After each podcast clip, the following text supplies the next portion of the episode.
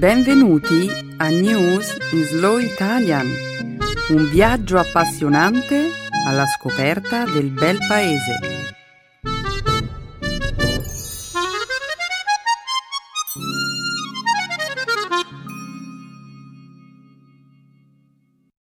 Oggi è giovedì 3 settembre 2015. Benvenuti a una nuova puntata di News in Slow Italian. Ciao Chiara e un saluto anche a tutti i nostri ascoltatori. Nella prima parte del nostro programma, oggi parleremo delle crescenti difficoltà che molti paesi dell'Unione Europea sta vivendo in questi giorni nel tentativo di far fronte al continuo flusso di migranti in Europa. Commenteremo poi il discorso sul cambiamento climatico che il presidente Obama ha pronunciato nel corso della conferenza internazionale sul clima di Anchorage, in Alaska. In seguito ci soffermeremo sulla polemica scatenata a Londra dall'arrivo di un veliero cileno.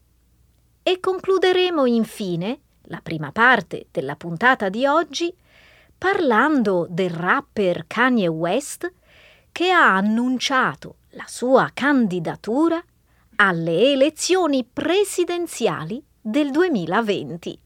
Kanye West, presidente degli Stati Uniti. Wow! Non vedo l'ora di sentire quello che ha da dire.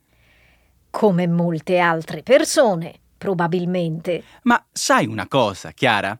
L'annuncio di Kanye West mi ha fatto seriamente pensare a... a cosa? Al fatto che potrei candidarmi alla presidenza.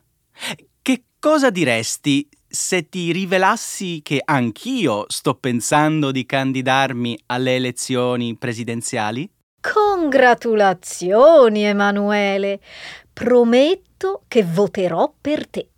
Per il momento, comunque, continuiamo a presentare la puntata di oggi. La seconda parte del nostro programma, come al solito, sarà dedicata alla cultura e alla lingua italiana. Nel nostro segmento grammaticale, questa settimana passeremo in rassegna le congiunzioni subordinative concessive mentre nello spazio dedicato alle espressioni idiomatiche esploreremo una nuova locuzione. Con le mani nel sacco. Un ottimo programma. Grazie, Emanuele.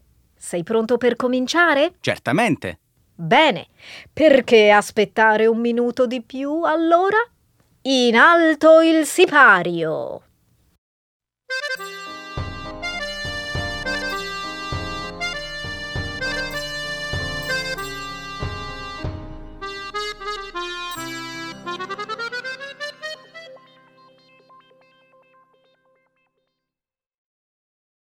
L'Europa cerca di far fronte alla crisi dei migranti. L'Unione Europea è alle prese con il più imponente movimento migratorio che il continente abbia visto dopo la Seconda Guerra Mondiale. Oltre 100.000 persone, per lo più provenienti dal Medio Oriente, sono arrivate in Europa nel solo mese di luglio.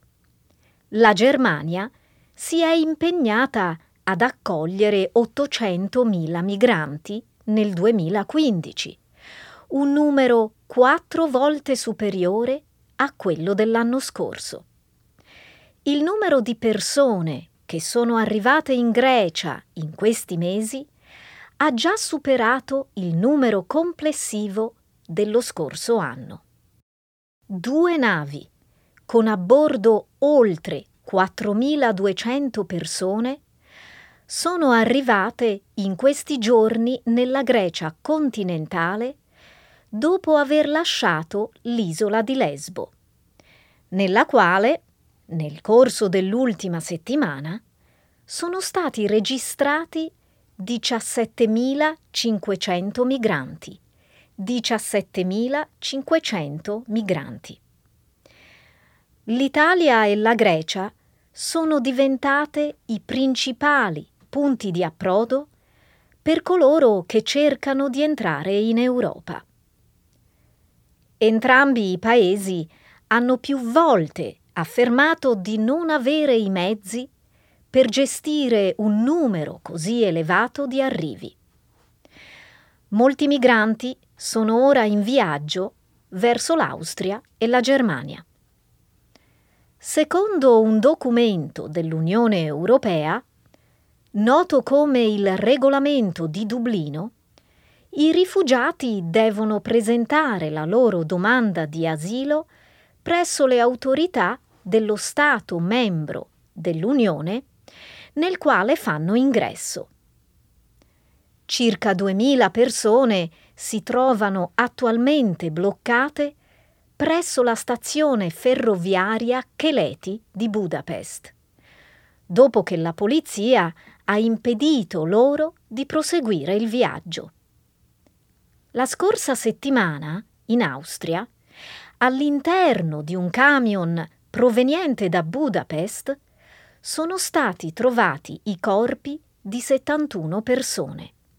L'ennesima tragedia che mette in evidenza i rischi che corrono i migranti che attraversano l'Europa illegalmente. Ah, un vero caos. Le norme esistenti per la catalogazione delle persone che arrivano nei vari paesi dell'Unione sono state abbandonate temporanei controlli di frontiera sono stati reintrodotti presso quelli che dovrebbero essere confini da attraversare senza passaporto. Le barriere sono state rafforzate. Ovunque si respira tensione e un'atmosfera di reciproca accusa. Questa crisi sta sconvolgendo l'Europa. Si tratta di una questione molto complessa. Ma questa crisi in realtà è andata maturando nel corso degli ultimi anni. Eh, ricordi la tragedia di Lampedusa del 2013? Eh certo, le vittime in quell'occasione sono state più di 300. E poi ci sono state nuove tragedie, mentre l'Europa schierava nuove navi per pattugliare il Mediterraneo, ma il flusso di persone che a migliaia arrivavano dall'Eritrea, dalla Somalia, dal Sudan, dall'Afghanistan e dall'Iraq non si è fermato. Di fatto il loro numero è aumentato con l'arrivo dei profughi della guerra siriana. E poi un po' alla volta, le rotte dei migranti sono cambiate. Sì, eh, i migranti ora seguono un percorso via terra attraverso la Macedonia e la Serbia. Mi fa piacere che la Germania e la Svezia abbiano deciso di accogliere i profughi siriani. Non era giusto che l'Italia e la Grecia dovessero affrontare da sole una crisi umanitaria di tale portata. Ma adesso che cosa succederà? I ministri degli interni e della giustizia dell'Unione Europea si riuniranno a Bruxelles il 14 settembre per discutere la crisi. I governi dovranno prendere delle decisioni difficili, decisioni che stabiliranno se l'Europa aperta possa sopravvivere.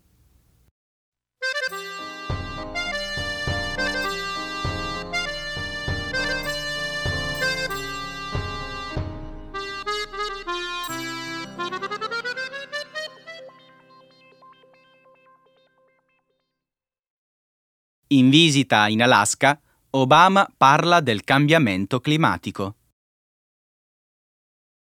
Il presidente degli Stati Uniti, Barack Obama, è arrivato in Alaska nel pomeriggio di lunedì e ha parlato degli effetti potenzialmente catastrofici del cambiamento climatico. Non ci stiamo muovendo abbastanza in fretta, ha detto Obama durante la conferenza internazionale sul clima che si è svolta nella città di Anchorage. Un'affermazione, questa, che il presidente ha ripetuto ben quattro volte durante i 24 minuti del suo discorso. Obama ha chiesto un intervento urgente evidenziando il fatto che la regione artica presenta il più rapido tasso di riscaldamento del pianeta. Gli Stati Uniti riconoscono il loro ruolo nell'aver contribuito a creare il problema e ora vogliono assumersi la loro responsabilità per contribuire a risolverlo, ha detto il Presidente. Nel corso della prima giornata della sua visita di tre giorni in Alaska, Obama si è riunito con alcuni leader politici e tribali. Poi, nella giornata di martedì, ha visitato il ghiacciaio Exit sulle montagne di Kenai e ha incontrato il survivalista Bear Grylls per registrare un segmento per il suo programma in onda sulla rete NBC. Mercoledì Obama ha incontrato alcuni pescatori a Dillingham, la capitale mondiale del salmone, e si è recato nella cittadina di Kotzebue, diventando così il primo presidente statunitense ad attraversare il circolo polare artico. Ancora una volta Obama ha tracciato un'immagine apocalittica a proposito delle conseguenze delle emissioni di carbonio. Si tratta di una minaccia concreta, Emanuele. Se non ci impegniamo a sviluppare un'economia basata sulle energie pulite e a ridurre l'inquinamento da carbonio, se non facciamo nulla per evitare che i ghiacciai continuino a sciogliersi, che il livello degli oceani continui ad aumentare, che le tempeste si facciano sempre più violente e che le foreste brucino a un ritmo crescente, condanneremo le generazioni future a vivere su un pianeta che avrà perso la capacità di rigenerarsi. Capisco, ma non c'è forse una contraddizione?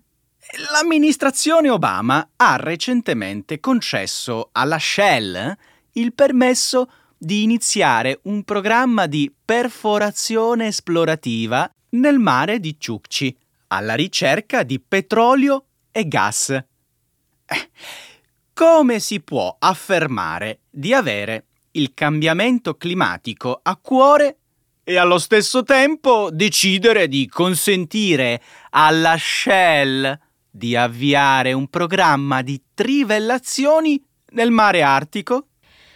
Sì, Emanuele. Purtroppo la realtà è che l'economia degli Stati Uniti dipende dal petrolio e dal gas. Eh, insomma, diamo la colpa alla realtà e continuiamo a produrre gas serra. Nemmeno a me piace la situazione attuale, ma questa è la realtà.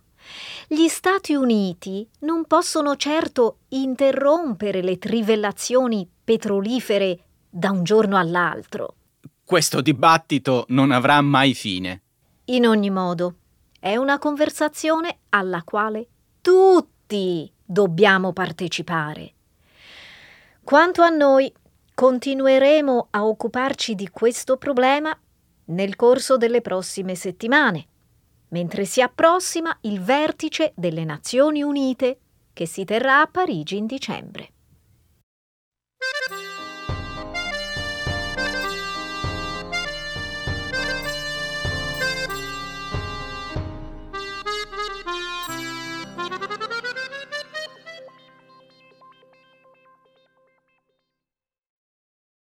Regno Unito. Approda a Londra un veliero cileno dal controverso passato. La Esmeralda, un veliero cileno a quattro alberi, ha gettato l'ancora sabato scorso a Canary Wharf, nella zona est di Londra, in occasione del festival Tall Ships.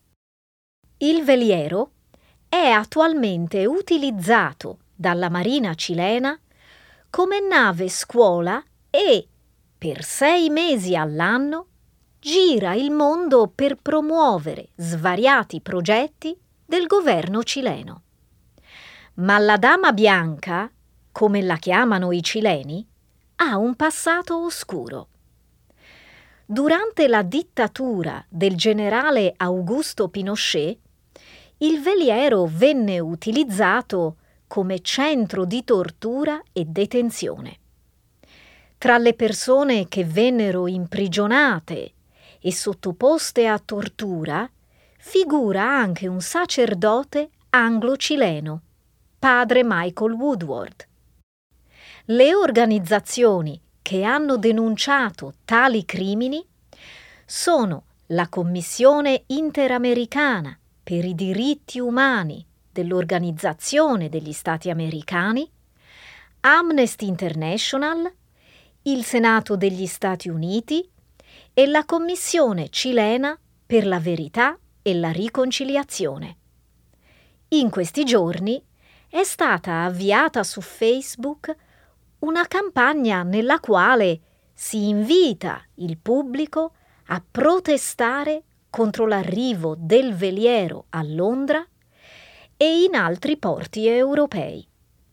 Durante il fine settimana, decine di persone si sono riunite a Canary Wharf per chiedere al governo di bandire la nave insanguinata dalle acque del Regno Unito.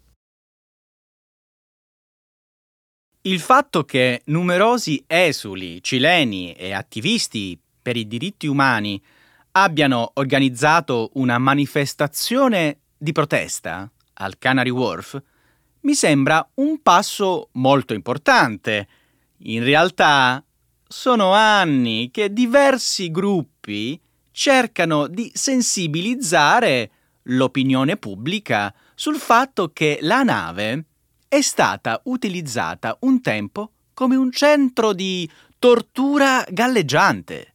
Hai ragione, Emanuele, ma per le decine di migliaia di persone che affollano il festival Tall Ships a Londra, la Esmeralda cioè, è solo una magnifica nave da ammirare. E non c'è nulla di male nell'ammirare questo veliero per le sue qualità estetiche. Ma... ma non possiamo ignorare il suo passato. Negli anni 70 più di 100 persone, uomini e donne, sono state torturate al suo interno. Scosse elettriche, percosse, stupri. Come possiamo ignorare tutto questo?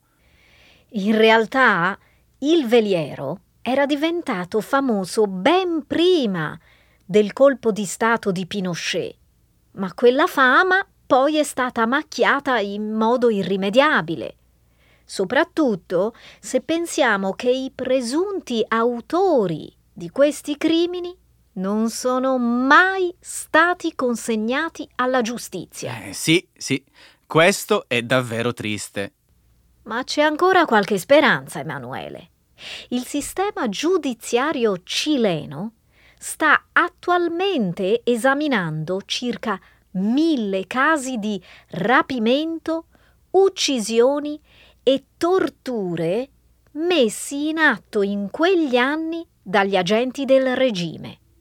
Di fatto, le autorità cilene potrebbero cogliere questo momento per riconoscere pubblicamente ciò che è accaduto a bordo della Esmeralda. Eh no, non sarebbe sufficiente. Quel veliero dovrebbe essere messo fuori servizio e diventare un museo per i diritti umani, affinché tutti possano conoscere la verità.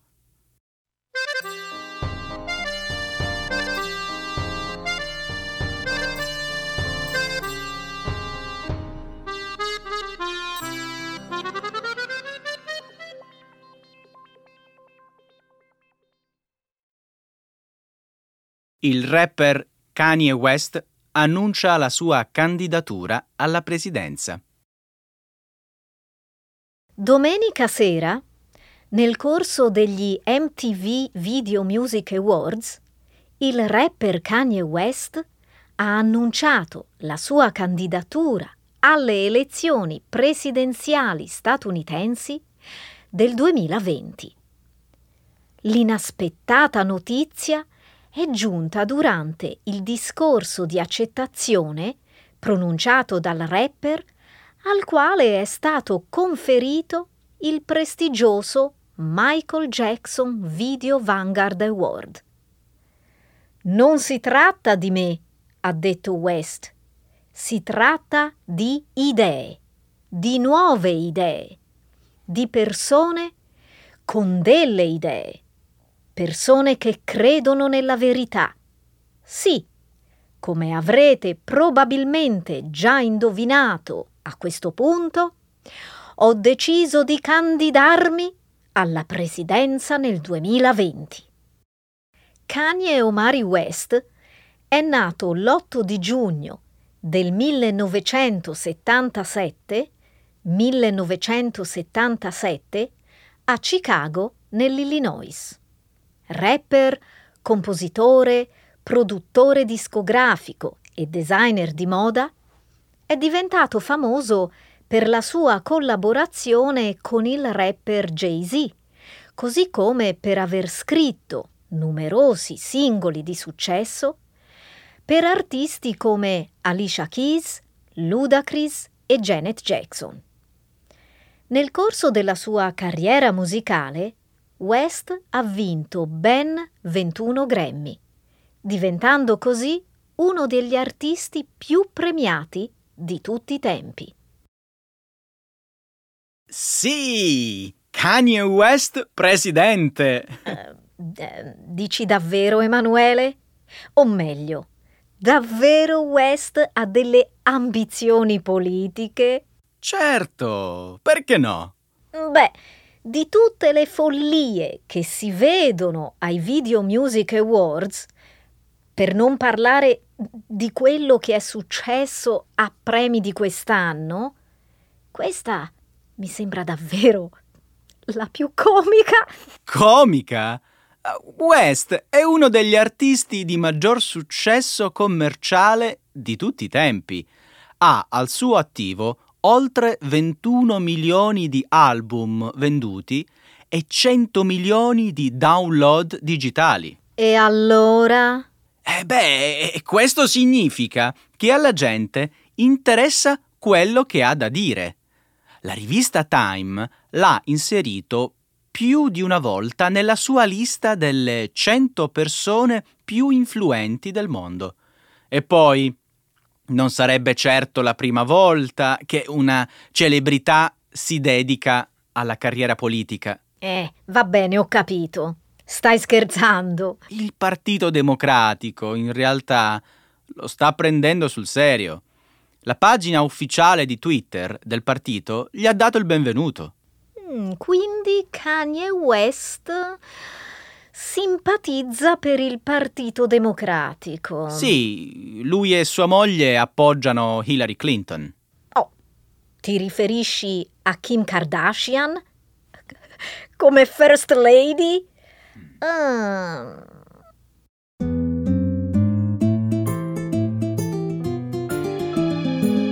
Adesso la grammatica. Per capire le regole di una lingua poetica.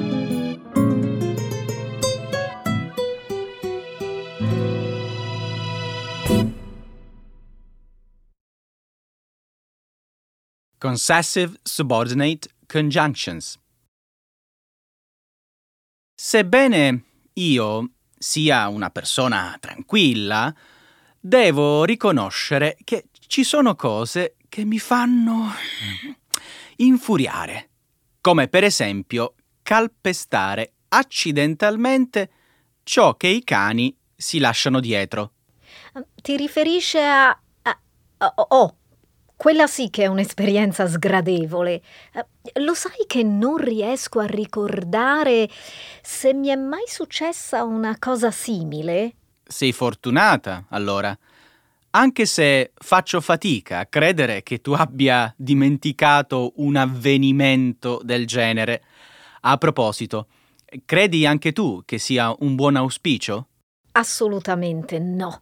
Ritengo che questa credenza abbia avuto origine nel mondo contadino dove il concime ha grande importanza per la coltivazione. Eh, benché tu abbia ragione, direi che una cosa è utilizzare del concime per lavoro e un'altra è trovarsi un escremento canino eh, all'improvviso attaccato alla suola delle scarpe. Per me è disgustoso. Non ti do torto, ma pensaci. Chi vive nel mondo rurale potrebbe considerare un fatto del genere come positivo e propiziatorio. Mettiamola così. Se dovessi calpestare un escremento di cane in aperta campagna, andrei a giocare alla lotteria. Ma siccome c'è una grande probabilità che ciò accada solo in città... Eh... Oppure, malgrado questa possa sembrare una reazione eccessiva, se vedi un padrone che non fa il suo dovere, rimproveralo. Altrimenti, cerca di stare attento a dove metti i piedi. Sai cosa ho letto? In Inghilterra un cittadino era così indignato che ha iniziato a nascondersi nelle siepi per sorprendere i padroni non curanti. Hai intenzione di seguire il suo esempio? In Francia, invece, alcuni studenti starebbero sviluppando un'applicazione che segnala agli utenti quando qualcosa di sgradito si trova lungo il loro tragitto. Per quanto queste iniziative possano essere curiose, ora ti voglio parlare di qualcosa che ti lascerà meravigliato. Andiamo a Napoli, dove questo problema è molto sentito dai cittadini. Eh, non è che si tratta di una bufala? Ascolta, sembra che l'amministrazione comunale abbia stupito i cittadini con una proposta da science fiction. A tutti i cani della città verrà prelevato un campione di sangue. Eh, non capisco l'utilità di questa misura. Beh, attraverso il DNA è possibile riconoscere e catalogare qualsiasi animale e quindi risalire all'identità del proprietario. Vuoi dire che ci sarà qualcuno incaricato di raccogliere dei campioni per strada? Sì, nonostante possa sembrare complicato, questo compito verrà svolto dal personale del servizio veterinario e da vigili vestiti in borghese. Eh beh, non c'è dubbio che si tratta di un progetto ambizioso. Tu pensi che un programma del genere possa essere sostenibile a lungo termine? Eh, io credo di no. Mm, anch'io sono un po' scettica, anche se preferirei non esserlo. A Napoli, intanto, si stima che la popolazione canina abbia raggiunto all'incirca le, le 80.000 unità. Ah, ci picchia! Certo che se i proprietari non fanno il loro dovere, camminare sui marciapiedi può diventare un'esperienza eh, davvero fastidiosa. Che dire? Auguriamoci che il progetto funzioni. Eh, spero proprio di sì. Quantunque il successo di questo progetto sia improbabile, è meglio essere ottimisti. Ecco le espressioni. Un saggio di una cultura che ride e sa far vivere forti emozioni.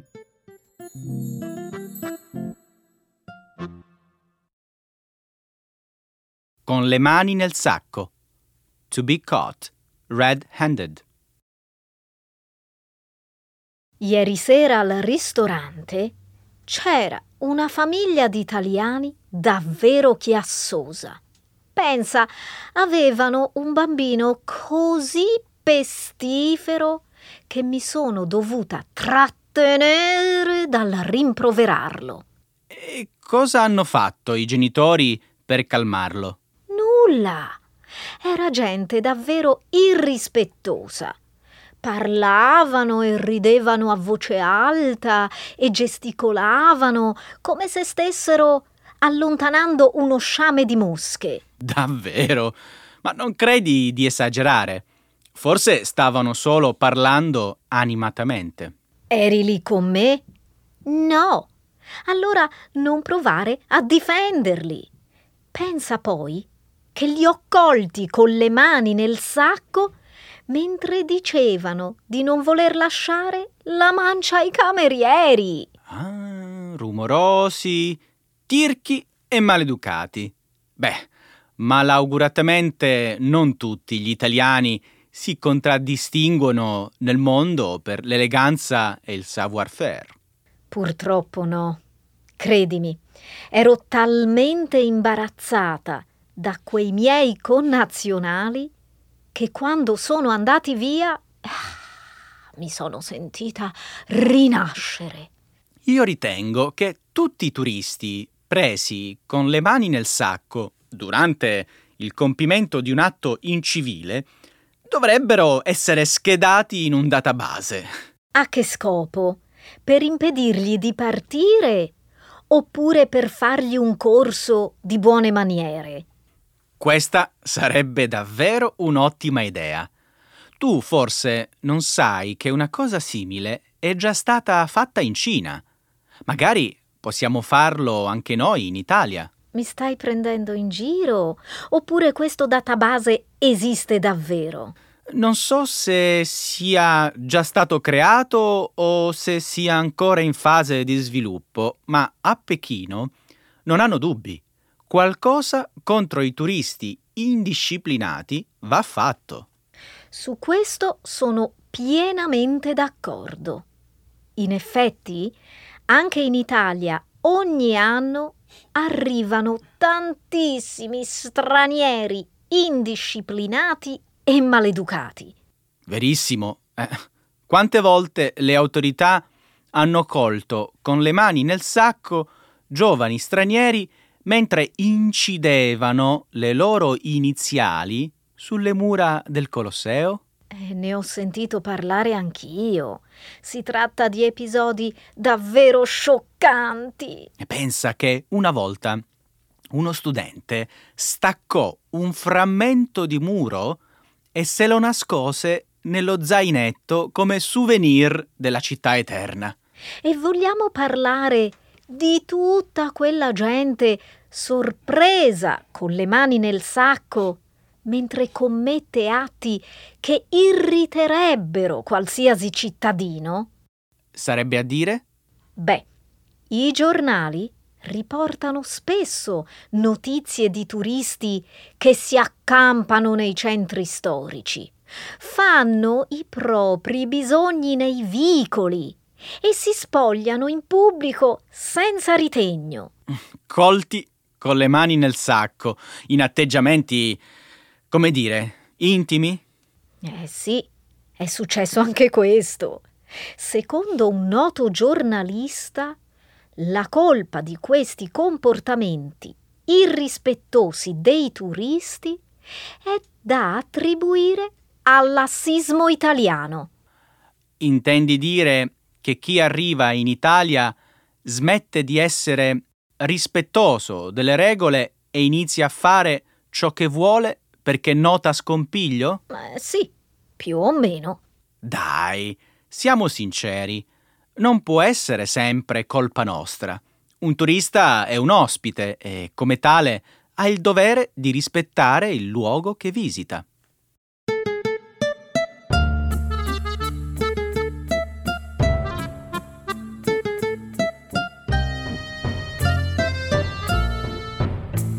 Ancora grazie per aver ascoltato un altro bel episodio di News in Slow Italian. E ci sentiamo la prossima settimana. Ciao Emanuele! Ciao a tutti!